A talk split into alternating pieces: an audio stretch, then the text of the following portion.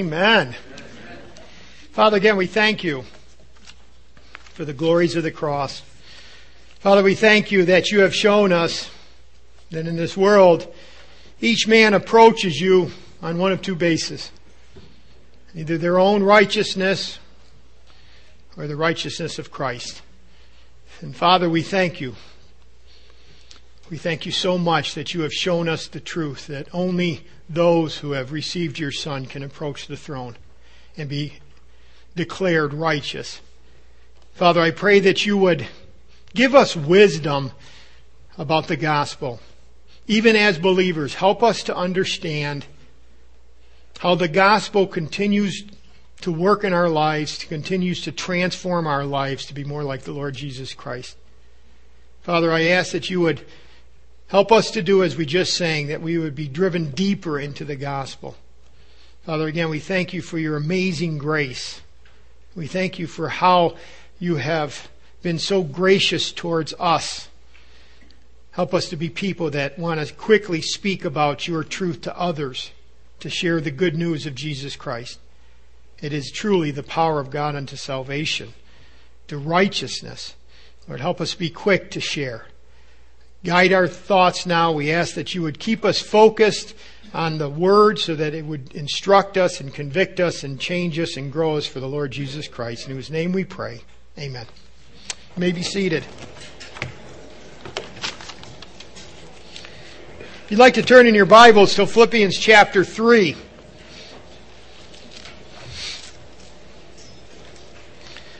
Philippians chapter 3. We're going to be looking a little bit at last week's text and then going to verse 9, so verses 3 to 9. Last week we looked at uh, an overview of this passage and we saw that in verse 12 Paul says, I press on, I lay hold of, of that for which Christ Jesus has also laid hold of me. I've been laid hold of. I'm pursuing Christ because Christ pursued me. Are you pursuing Christ because He pursued you first?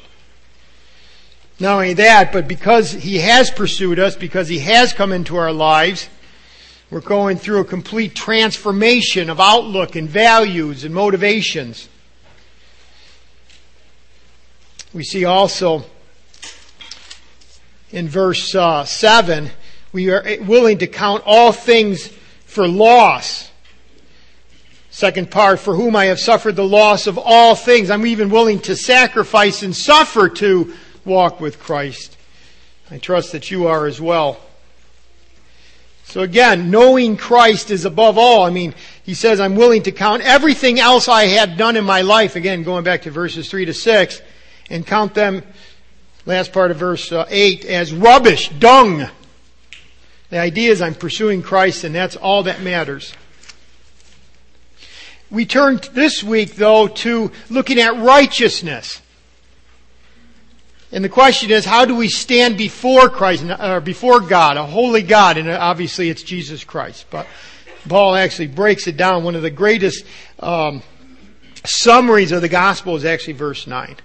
And that's what we'll primarily be looking at today. But how are you standing before a holy God.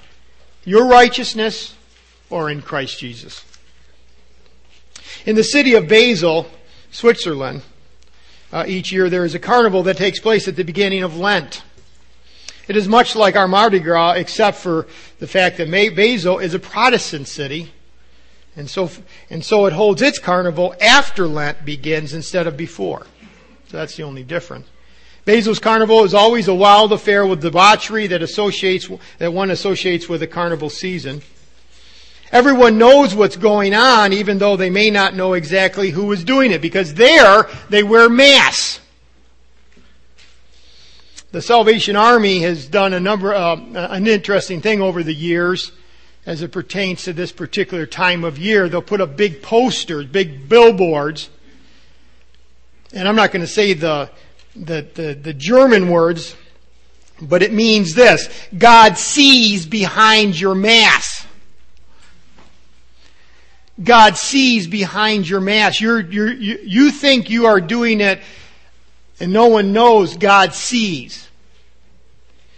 Why? Because people look at the outward appearance, but God looks at the heart. God looks at the heart. And as we approach the idea of righteousness, how does a man, how does a woman stand before a holy God? Or as Job said, how can a man be righteous before God?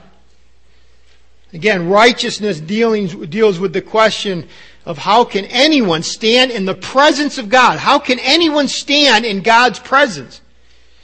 How is anyone going to stand face to face before God's judgment? That's, that's the question. How can we conform to God's holy law and then be blameless? I mean, that's a good question, right? How can you stand before a holy God? How can we do, how can we do in order to meet the demands of God's justice? How can we stand there and meet His, His demands? Because again, God sees behind the mask. See, people, people have created all kinds of religions. We could study world religions. We could even study the religions within Christianity that really are not true Christianity, that are works based. But the idea is this, all these works based religions, every religion except for, except for Christianity, is all based on works. Standing before God, hoping to stand before God and be pleasing to Him based on their own works. And yet God sees behind the mask. God sees your heart. God sees the sinfulness of your heart. That's why Paul boasted and gloried in the cross, like in Corinthians 1.30 it says, But of him you are in Christ Jesus, who became for us, now catch this, in Christ became for us wisdom from God and righteousness and sanctification and redemption. He says, yes, we stand before a holy God, but we stand before Him in Christ. Or like in 2 Corinthians 5.21, for he made him who knew no sin to be sin for us. He became our sin bearer, our substitute, that we might become the righteousness of God in him. Again, in him. The whole point of imputation is he gave us his righteousness, but we are placed in the body of Christ. We're standing in Christ. That's, that's why I can stand righteous before God. That's why you can.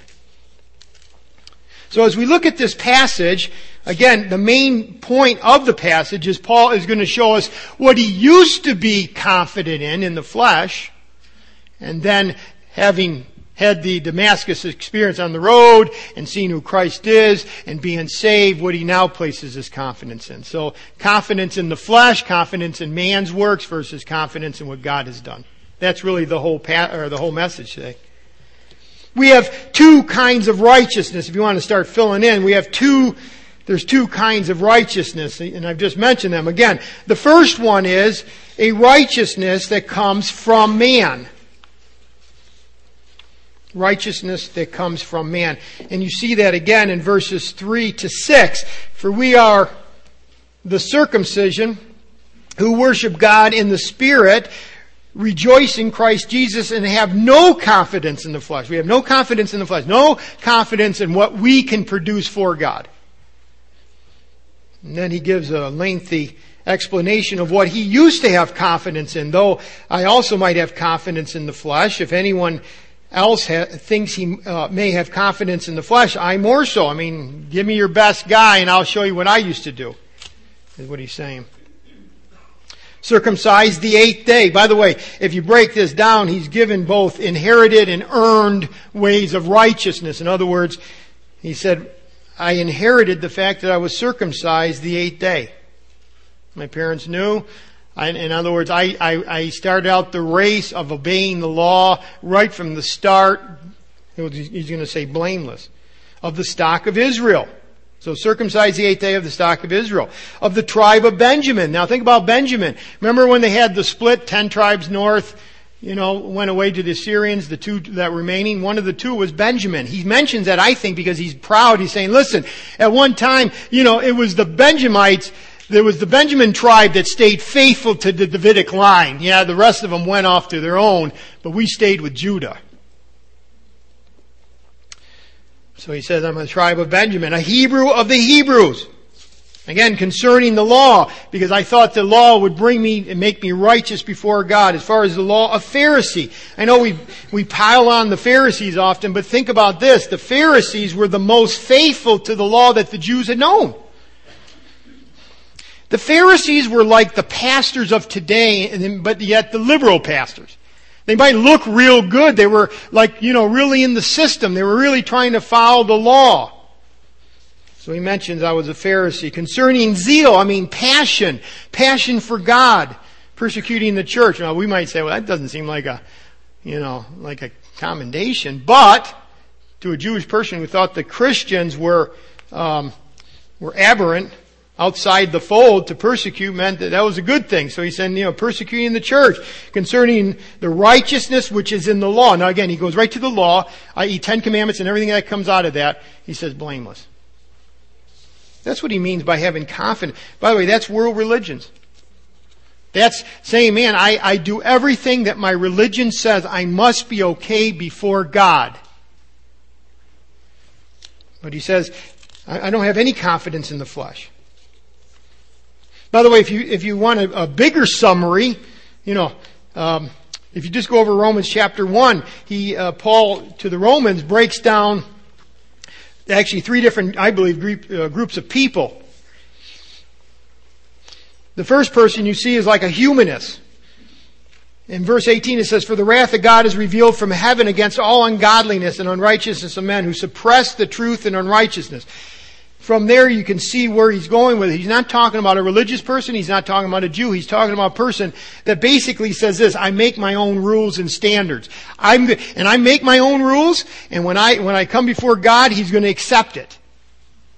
That's what he's answering in verses uh, 18 to 32. He will accept it. But notice what has happened to this person who thinks he can make his own rules. In other words, the standards of living that I, that I have, that I recognize, those are the ones that I believe God is going to uh, have for me. I make my own rules, He'll be happy with it. But look at verse 21. Second part. But, but they became futile in their thoughts, and their foolish hearts were darkened. Do you think we live in a darkened nation? Professing themselves to be wise, they became fools and changed the glory of the incorruptible God into an image made like corruptible man. They even worship the creation versus the creator. You know, he's describing, I believe, you can say the atheist, the humanist, the Gentile, however you want to say it, the man who says, I'll make my own standard and God will have to live with it. Look at what he does though. What does God do? Verse 24. God gave them up to uncleanness. Verse 26, God gave them over to vile passions. God, verse 28, God gave them over to a debased mind. Now, God will judge that person who thinks they can make their own righteousness and determine their own righteousness. In uh, chapter 2, verses 1 to 16, I think he turns and looks at a moralist, someone who says, but, okay, I will, I, am going to lead an, an ethically excellent life. And you know these type of people. In fact, it's a person who's not a believer in Jesus Christ, but you might make this statement of them. But I'll tell you what, they live a better life than a lot of Christians I know. You know anybody like that? Surely God would not judge them Look at verse 1. Therefore you are inexcusable, O man, whoever you are who judge, for in whatever you judge another, you condemn yourself. For you who judge practice the same things. What he's getting at is, you got this, this, uh, this standard, but it's a good standard. But somehow thinking that God is not going to judge, because it is a good standard by human estimation. If you go to verse 14, and we don't have time to cover all the nuances, but look at verse 14. For when the Gentiles who do not have the law, see again, moralists don't have the law, the, the, um, God's law, by nature do the things in the law, these, although not having the law, are a law to themselves, who show the work of the law written in their hearts. It's there, it's in the conscience. Uh, their conscience also bearing witness in between, and between themselves their thoughts accusing or else excusing them. He, says in verse 11, I should have said that, is there is no partiality with God. The idea is this. You, you may not be a pagan who has pagan standards. You may be a moralist who have high standards, but God is not partial. And His law is even written in your heart, even though you might reject it. That person might reject it. Well, I don't want to go God's way, but it's still in the conscience. And it says, no, I, I, I'm not, it, it condemns, okay? As far as when you do sin, it condemns. That's the idea. So you have a, a Gentile or the person that's just a pagan, and then chapter 2 verses 1 to 16 is the moralist, the religious moralist, whether Jew or Gentile. Look at verse 17. Now takes the group that they would have certainly thought they were righteous before God. And that's the Jew, verse 17. Indeed, you are called a Jew and rest on the law and make your boast in God and know His will and approve the things that are excellent being instructed out of the law and are confident that you, you yourself are a guide to the blind and it goes on and on and on. The idea is, well, certainly a Jew, you know, one who's been given the law, certainly he can stand before God righteous. Let's just for time skip down to verse 28. For he is not a Jew who is one outwardly, nor is circumcision that which is outward in the flesh, but he is a Jew who is one inwardly, and circumcision is that of the heart, in the spirit, not in the letter, whose praise is not from men, but from God. See, Paul said, but wait a second, when we're talking about a Jew, we're not talking one outwardly, we're not talking just about circumcision physically, we're saying of the heart. It has to go beyond the external. Really, this whole passage is summarized in chapter 3 verse 9 where it says this, What then? Are we better than they? Not at all. For we have previously charged both Jew and Greeks that they are all under sin. See, he's laid down this argument. He's looked at groups of people. What about the heathen? What about the Gentile? What about the pagan? What about the moralist? What about the Jew who's been given the law? Can any of them stand righteous before God? Can any of their works righteousness avail before the holiness of God? And he says, no, they're all under sin. So what Romans 1, 2, and 3 has talked about is really summarized over here in Philippians chapter 3. Okay? I just want you to see the fuller picture. See, many would like to think of righteousness as a scale. You know, you have the real, the people on the low end of the scale that are the murderers and the thieves,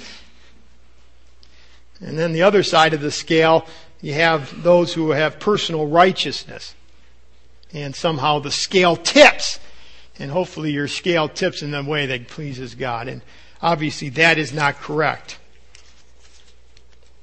In fact, verse 7 says, But what things were gained to me, all the things that I thought were my assets, these I have counted loss for Christ. So what Paul thought were his assets growing up, while he was a Pharisee, a Hebrew of the Hebrews, blameless before the law, what he thought were assets now became his liabilities. He says, I've given it all up for dung. I, all those things that I thought I was somehow pleasing God with, I now see that they're just like dung. But the only asset that he, he, he wanted was to be found in Christ. In other words, Jesus Christ, Christ alone, that's all that I'm standing on. Christ, or Paul would say this, I've given up everything and I'm standing in Christ. You know, accumulation of human righteousness is a, is a bit like playing Monopoly. Now think about that. I was, I asked my wife, do we have a Monopoly game anymore? I guess it's, it's still in hard copy. We don't, I know it'll probably come on an internet version someday on Xbox. But for right now, we have Monopoly money still. Now, wouldn't it be crazy? By the way, I like playing, I don't really like playing Monopoly. I shouldn't say that. It's too long. Give me a game that's quicker. That way, if I'm losing, I can start over again. no, it's enjoyable to play for some. But only a fool would take this money and go to Walmart. Now, for, uh, for, um, for Christmas, we bought a, a bigger item, a new television set. And, um, you know, it costs quite a bit, but it would have been really foolish. Let's say we went down to the Walmart in Hornell and, and said, well, we'd like to buy. We picked it up, put it in the, you know, cart with other stuff, and they, you know, rang it up, and Mr., you know, you owe us X number of dollars. You know, it's quite a few hundred dollars. And, uh, oh, okay, how much did you say? Okay, you know, uh, X number plus two, ever since. Okay, here, let me, uh, and I, I took this out and I said, no, wait, this is $500. And, um, yeah, there's another, you know, 100 and, and how much you say? 100? 25, 27. And I just paid it like that. By the way, they would look at you first of all and say you're stupid. Yeah. But this, but then, but let's say I pushed the issue. No, I want this TV. You, how much did you say? One thousand what? Two hundred and what? No, this is it. Well, you would say, no, no, you're, you're not thinking. You're not thinking. This is play money. Right? You need the real money. You need real. It's losing a lot of value. You need this. See, it's a different type of currency. This is not the currency, it's this currency you need. Well, again, it's the same in the spiritual realm. When it comes to righteousness, all the world's religion is like monopoly money. And they wanna, they wanna, ha- well no, see, I, I go to church and, and I'm a pretty good person and, uh, you know, Lord's certainly gonna accept this because, you know, I, I've been a, I've been a leader in that church, an elder, a deacon for how many, and, uh, and, you, oh, this is a big one, this is big. I've been faithful to my wife all these many years. And we put all this, uh, we don't, but the world does and their world religions and somehow it's like supposed to impress God. That's what, that's what Paul means by all this dung. Okay, I want you to get the picture. No, it's, it's, it's, it's a different currency. It's a different righteousness that, he, that God is talking about. Everything that man can do is not acceptable. Why? Why? Because, because our, even our righteousness is as filthy rags, Isaiah says. So again, God cannot be satisfied with any righteousness that comes from a human being because it's, it's, it's the wrong righteousness. It's already been tainted. But now, with that thought, look at verse 7. And this is the biggest word I think of all Philippians. But. Transition. God comes into the picture. What things were gained to me, these I count lost for Christ. Yet indeed I count all things lost for the excellence of the knowledge of Christ Jesus, my Lord. Why? Because he understood that there was no benefit in everything he had done. No benefit. He goes on. For whom I've suffered the loss of all things, count them as rubbish that I might gain Christ. And that's really where it's at. Sometimes people try to put faith and works together. Well, yeah, I know that we need faith. Well, they'd say, I need faith, but can I just add a little bit of my own righteousness in? You know, surely God would be pleased with my faithfulness at church. No, we stand in Christ and Christ alone, or you don't stand before God righteous. So the question is this, have you exchanged your assets for Christ? You know, we're starting a new year. Last year, last week was the first of the year, but have you truly exchanged your assets, the things that you thought pleased God, that brought you to God, and you see that as no, all that is like dung, refuse, excrement. It stinks before God if I ever thought that that somehow pleased Him. And you see that it's only by the sacrifice, the substitution of Christ on the cross that can please God. And you have come to, to Christ, you've come to God through Christ. And you've put your faith and trust in what He has done on the cross. And you've received Him, and you've trusted Him, that I might gain Christ. Have you done that? Because I'm always concerned that people can come to church and they hear about the good works because we do talk about growing in Christ. But remember, the good works are only good. By the way, we don't present like monopoly money before God. As, before God, as I am in Christ, I can produce works through Christ's power, through His strength, through the Spirit of God that is pleasing to the Father. But it's all because of Christ. Have you exchanged your assets for Christ? Number two, the righteousness that God accepts, again, is found in verse 9. This is a great summary of the gospel. And let me just break it down into four parts. First of all, it is Christ. It is Christ's righteousness that he's talking about. The last part of verse 8 says, and count them as rubbish that I might gain Christ, verse 9, and be found in him, in. You, might want to circle in. Because in him, in Christ, is that mystical union with him. It's the fact that he's saying, I belong to him. Remember, Corinthians says, I've been bought with a price. I've been, I belong to him so that everything that is true of Jesus Christ becomes true of me. I.e., his righteousness becomes my righteousness. By the way, that is so reassuring. We're going to try to get deeper into the gospel today, okay? I want you to get the gospel. Whatever is true of Christ, if you're in Christ, is true of you, as far as before, standing before God. Therefore, as a sinner, I'm guiltless, having fulfilled the entire law. Why? Why would you say that? Because Christ fulfilled the entire law. He, worked, he walked a perfect life actively. He died a perfect death on the cross. He fulfilled the entire law. I'm in Christ. I have fulfilled the entire law as, as God looks at me.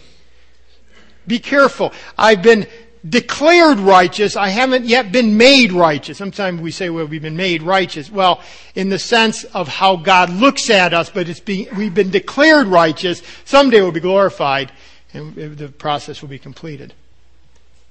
That's imputation.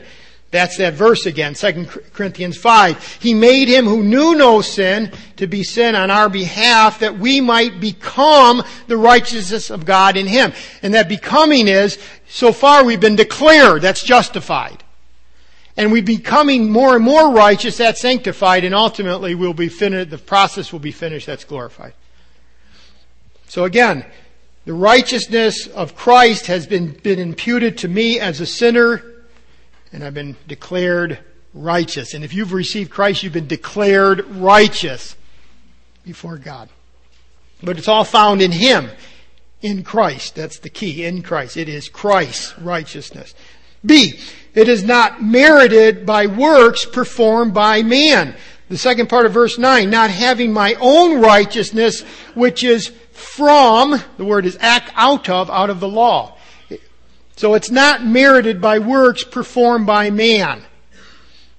Now remember in Philippians 3, he's just got done talking about all the things he considers dung, and now he's saying, but I'll tell you where the righteousness is found. It's found in Christ. It's not merited by man.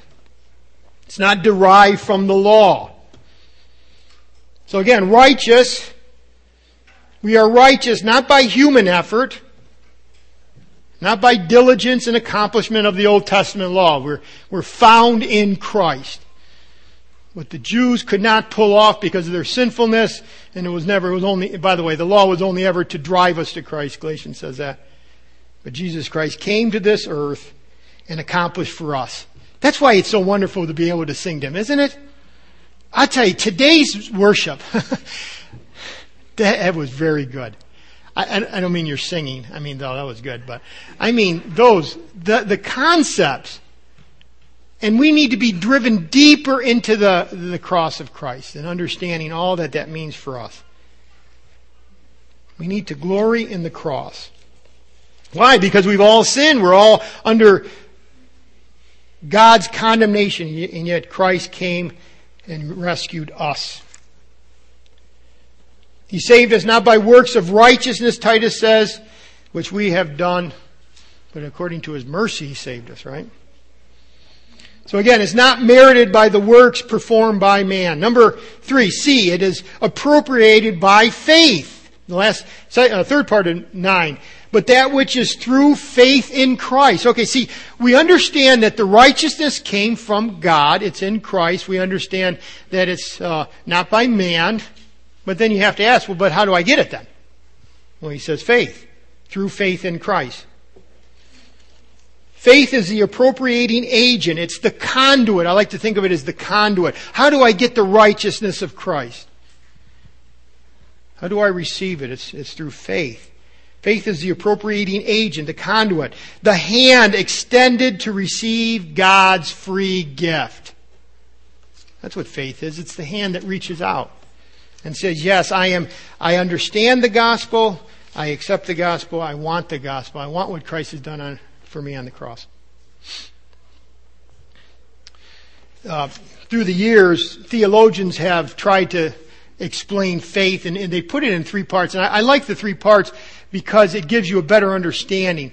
Because some people say, well, faith is just, you know, just intellectual assent. Or faith is something I believe in, even though it may not be true. I'm just going to believe it, therefore it's, it's true. I've heard that almost like, you know, illustrated that way.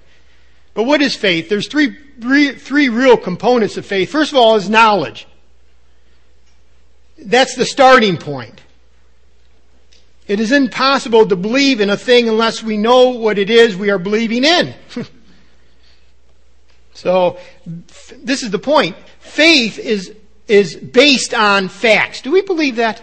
It is based on facts.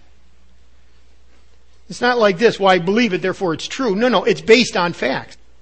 It's objective truth. It's not subjective truth. Christ has died for sinners.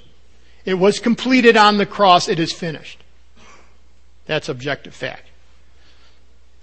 But the second part of faith is a heart response. Spurgeon used to call it belief. Faith is not merely intellectual assent to certain facts or truths. It is also a response to such knowledge. Because again, the heart has to be moved. The heart is the real you, the inner you, that moves towards what is being proclaimed. So it's not just that Christ died for sinners, Christ has died for my sin.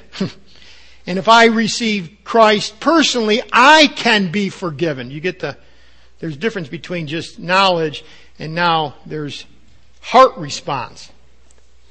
And the third one, the third element, that's why I want you, the third aspect, you have objective faith, you have a heart response that starts to move towards that truth. But then the third is a commitment to that truth. It means casting yourself upon Christ, resting on His promises, and accepting His finished work on your behalf. I believe. I trust. I receive. I. And in other words, I fully trust in. I've told the story a few times. It's like a, a, a man dating a girl. I remember the first time I saw my wife walking across the parking lot of Practical. And whoa. Except I knew that I could never have her, so I, I really said, you know, I said, I, I told someone I'd never marry her because I just felt like she was way beyond me. Okay. Um, but I got to know Sola. I remember one time I, I uh, we went home because her good friend and where I lived we were the same town, Don Morrison, and uh, and so we had to sit in the back. It wasn't in the back of the.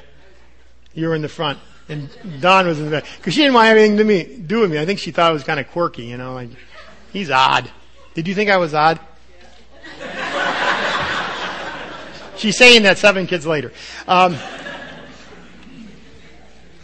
but think about, alright, a man, I got to know her.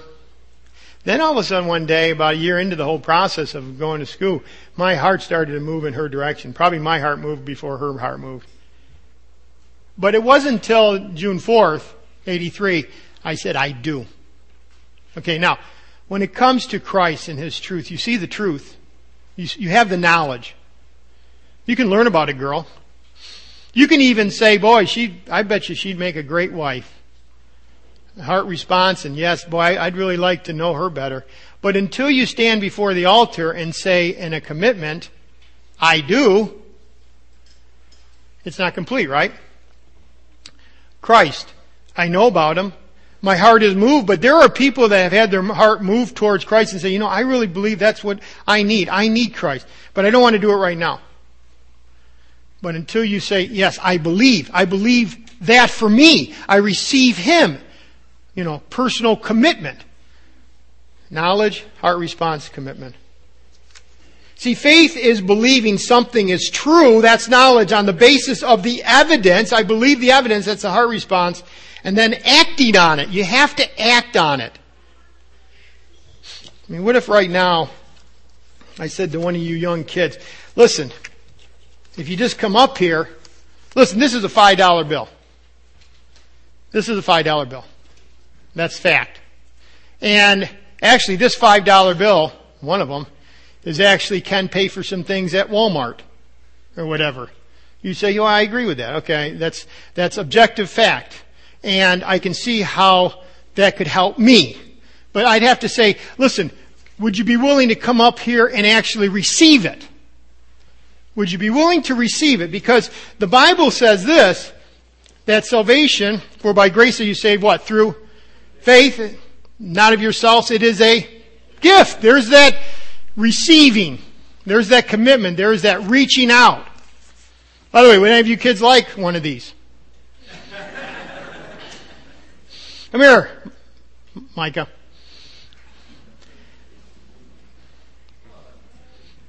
He was the quickest. He was right there. Yeah. Now, the thing is, you can have works, man's righteousness, or you can have, well, I'm not going to say God's righteousness, but the point is, is you can have the fake thing or the real thing. Which one would you like to have? Okay, go ahead. Take it home, my friend.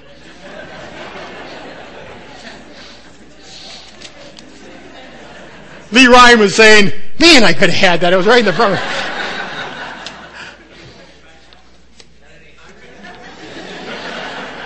Let's see what else I have for Charlie. I have a 20.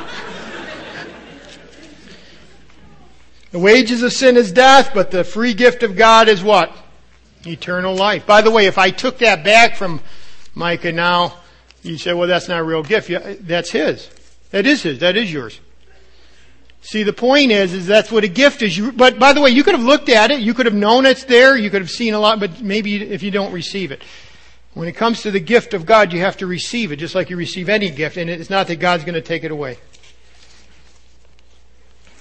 By the way, at this point in the, oh, let's look at the last one. It comes from God. Last part of uh, verse 9. The righteousness which comes is from God by faith. It's authored by God. Romans says this, For I am not ashamed of the gospel of Christ, for it is the power of God to salvation for everyone who believes, Jew first and also the Greek. It's interesting, that word, that phrase, power of God. It's used nowhere else in Scripture except in, as far as the gospel, it's used twice in Scripture referring to the gospel, both in Romans 1.16 and 1 Corinthians 1.18. It's also used one other place when it talks about the power the power of God. It's Christ, the power of God in Corinthians 1. Only two places, I mean, two things are in focus when it talks about the power of God. The gospel and Christ. Now think about that.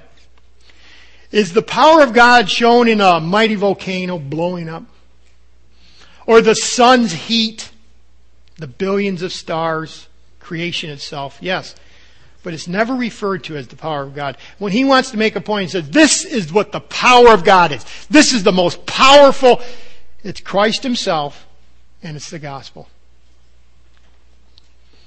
The power of God. See, it comes from God. That's the point. It comes from God.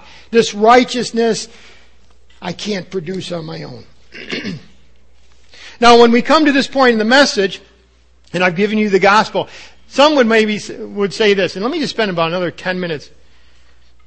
They would say, well, yeah, I've already heard this. I mean, the gospel is good for unbelievers, but give me something deep.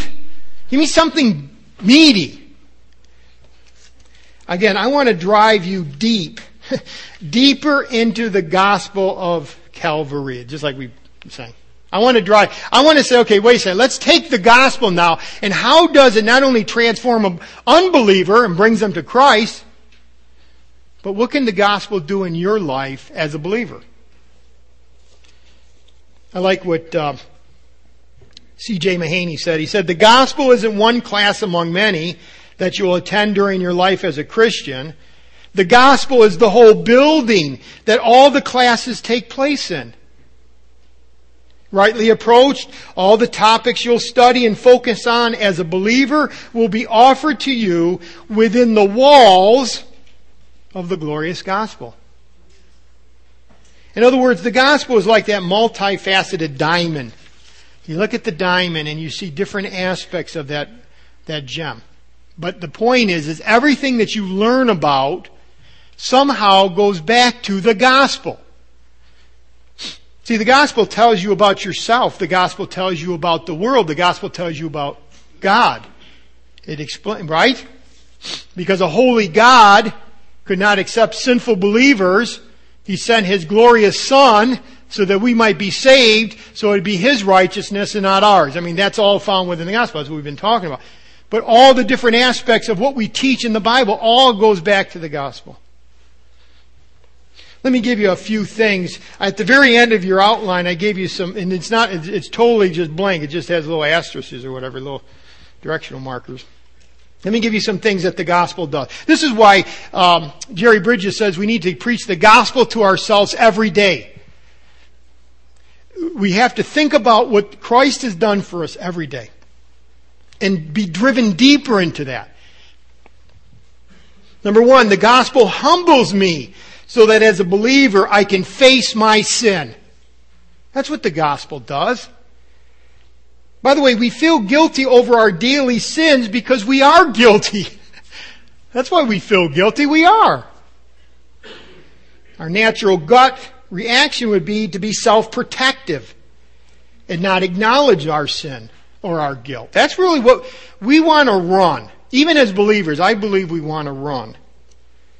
But see, the gospel comes in and says, no, it wasn't your righteousness that made you stand before uh, God righteous in the first place. It's the righteousness of Christ that you're standing in. So what does that do? That gives me not a half-hearted look at my sin. It gives me a wholehearted. It, it allows me to be defenseless, as it were. To admit. What do you mean to admit? To admit your sin. See, if, as, as we grow deeper into the gospel, you, it is more easily to admit our sin. It's easier for us to admit our sin. So if you're a person who is selfish, you can look at the gospel and you can say, you know what? Christ received me, saved me when I was selfish, and I've been growing, but I'm still selfish, and Christ still looks at me, or God still looks at me through Christ's righteousness.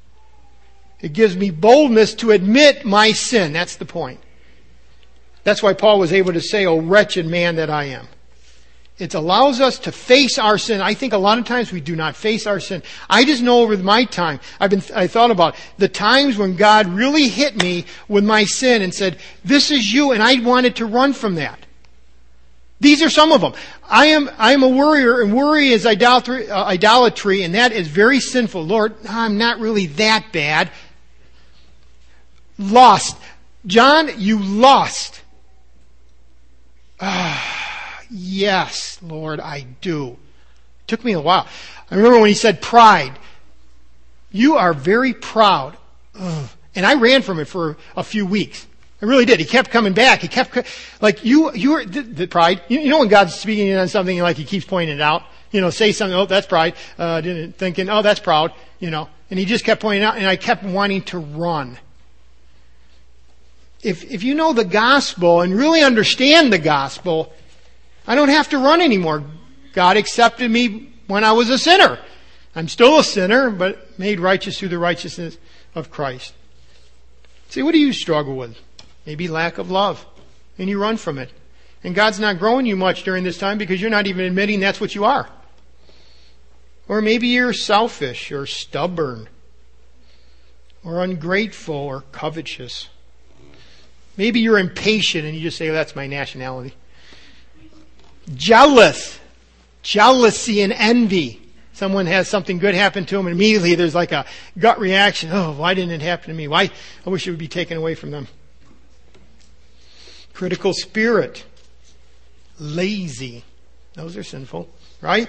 And we could just go on and on and on. The idea is this. The gospel humbles me so that as a believer I can face my sin. Number two, the gospel motivates and energizes me to deal with my sin.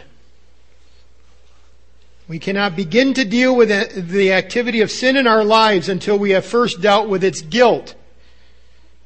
Again, the gospel assures me that God is on my side. You don't have to turn there, but in Romans 8, remember when he talks about that we have been uh, foreknown, foreknown, uh, predestined, We've been called, we've been justified, we've been glorified. That whole, just before that, he says, all things work together for good to those who are in Christ Jesus, to those who love him. So we, he, he loves us, and all things work together for good because of the whole process, everything from no, uh, knowledge, foreknowledge, all the way to glorification. But then the next verse, which is verse 31, it says, Which, what then shall we say to these things? If God is for us, who can be against us? Let's face it, if He started the entire process and ends with glorification, He is for us. Now, if you know that God is for you, I can be grateful for grace and I can look at my sin and not run from it because I know that God is for me. Does that make sense to you? Do you understand that a lot of people do not acknowledge their sin? They'll, oh, they'll say they sin, and, but they, it's hard for them to say, that's, that's really who I am right now. I, I'm really struggling in this area. This is, this is how God needs to deal with me. See, it motivates and energizes me to deal with my sin. Number three, through the gospel we acquire freedom from sin's power. One man said this, as long as I am stricken with the guilt of my sins, I will be captive to them and will often find myself recommitting the very sins about which I most feel most guilty. The devil is well aware of this fact. He knows that if, if he can keep me tormented, now catch this, tormented by my sin's guilt, he can dominate me with sin's power. There was a time in my life when I was sitting in a certain way and I was so overwhelmed by just, oh Lord, I want to, oh, I see this overcome. But because of the guilt, I kept going back. It was like the chain. The gospel breaks the chain and says, well, you're accepted in the beloved. You don't have to sin. And even if you do sin, God still loves you the exact same. Number four, the gospel convinces me to rest in Christ's righteousness. It encourages me to rest in my, and not in my righteous standing with God, a standing, but, but the standing of Christ himself has uh, accomplished for me. By the way, when, when you can rest in Christ's righteousness, then you can enjoy God. Some of us don't enjoy God. We're really on that performance treadmill. Oh, yes, I'm saved by grace, but now I have to prove to God and I have to. No, it's all Christ. There isn't anything that's acceptable to you unless it's in Christ. We're freed. I can now put my energies into enjoying God and pursuing holiness and serving others because I'm free.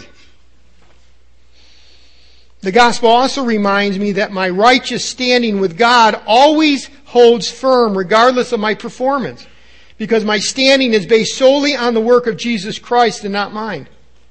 Which means this, on my worst day of sin and failure, the gospel encourages me with God's unrelenting grace towards me. But let's say my best day. On my best days of victory and usefulness, the gospel keeps me relating to God solely on the basis of Jesus' righteousness, not mine. You see how that works? Some of us maybe can get very proud. We're really doing well. I.e., from our perspective, God knows the heart. The gospel keeps us humble, keeps us useful, keep us, keeps us enjoying God, keeps us off the performance treadmill. Let me give you a recommendation some of this last part I got from this book. How many of you ever heard of the Gospel Primer? Excellent. You know who he was? A seminary grad from Master's College who was in the ministry for about 10 years and yet was trying to constantly please God on his own strength he came to an end of himself and he just said, and he started looking and he said, there's got to be more. There's got to be more. Now this is a pastor who's walking with God, but said, there's got to be more. I'm on like this performance thing. I, I keep wanting to please God, but feel like I'm not really pleasing him. It happened in 2002 where he started to realize, no, it's the gospel.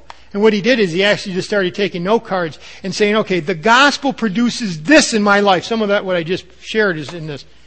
This is what it produced. And he was starting to write these on three by five cards, carrying around, and throughout the day, he'd, yes, I stand righteous before God because of Christ, not my own. I, I love because of Christ. Power of sin is, is, is overcome in my life because of the, uh, the righteousness of Christ. His life was opened up. This is what he writes at the very end of the book. And this is after going through the first part and looking at Romans 5 and Romans 6 and really starting, to, you know, the gospel, really the implications of the gospel became uh, rooted in his life. I want you to understand, he was a believer. It was that he wasn't seeing the implications of the gospel growing deeper into the cross. That was what was not happening. But as this process went on, he said this, but now I realize that absolutely 100% of the wrath I deserve for my sins was spent, was truly spent on Jesus, and there is none of God's anger left over for me to bear, even when I fail God as a Christian. Hence, God now has only love, compassion, and deepest affection for me. And this love is without any admixture of wrath whatsoever. God always looks upon me and treats me with gracious favor, always seeking to work all things together for my ultimate and eternal good. All of these realities hold true even when I sin. Can you imagine a tormented soul that's a Christian that starts to really realize, yeah, even my worst days, his love is consistent. He goes on, being justified in Christ doesn't mean that God no longer sees or cares about my sin. He does see. He is grieved by my sin. But his gracious favor upon me remains utterly unchanged by my sin. And no wrath is awakened in him against me. You gotta get this. I, I used to think his wrath was awakened. That's what I would call chastisement. But really that's not true because Christ already bore all that wrath. In fact, God favors me so much when I sin that he favors me so much even when I sin that he sends chastisement into my life. He does so because he is for me, he loves me, and he disciplines me for my ultimate good. That's why he does it. Well, yeah, that's exactly what Hebrews says. Like a father, but for some reason I left out the father part. You see how much Christ, or God loves you, how much Christ loves you? I, I just hope that you grab a hold of that. He loves you so much that even while you're yet sinners, Christ died for you, right? And we need to stand in Christ's righteousness. By the way, if you understand Christ's righteousness, you're not going to have this attitude. Well, if I'm, you know, if I'm righteous before Christ, before God, and I'm secure in God and His love, well, I'm going to just do as I please. That's not how you respond to love. How do you respond to love? Obedience. By the way, if you love me, what does He say? You obey me. If you really love me, if you really understand all that I've done for you, Christ says, you obey me. Because when you really love me, you're going to be pushed to obey. Why? Because not out of a heart that fears, not out of a heart that says God's wrath is going to be upon me. No, because you know that that's not true that when I received Jesus Christ back in 75, I, I was going to have a long path of growth. And I wasn't understanding all the things that I was going to, that the sins that were going to be revealed in my life after I came to Christ. But through that whole time, He has walked with me and loved me consistently from the point that I said, Lord, I want you as my Savior and Lord, right? And that's the same with you. We need to, we need to be driven deep into the glories of Calvary because it's there we find release from sin. It's there that our lives are transformed. It is there that our love for God increases and our love for each other uh, abounds. It's all found in the gospel of Jesus Christ. Amen? Let's sing to him right now.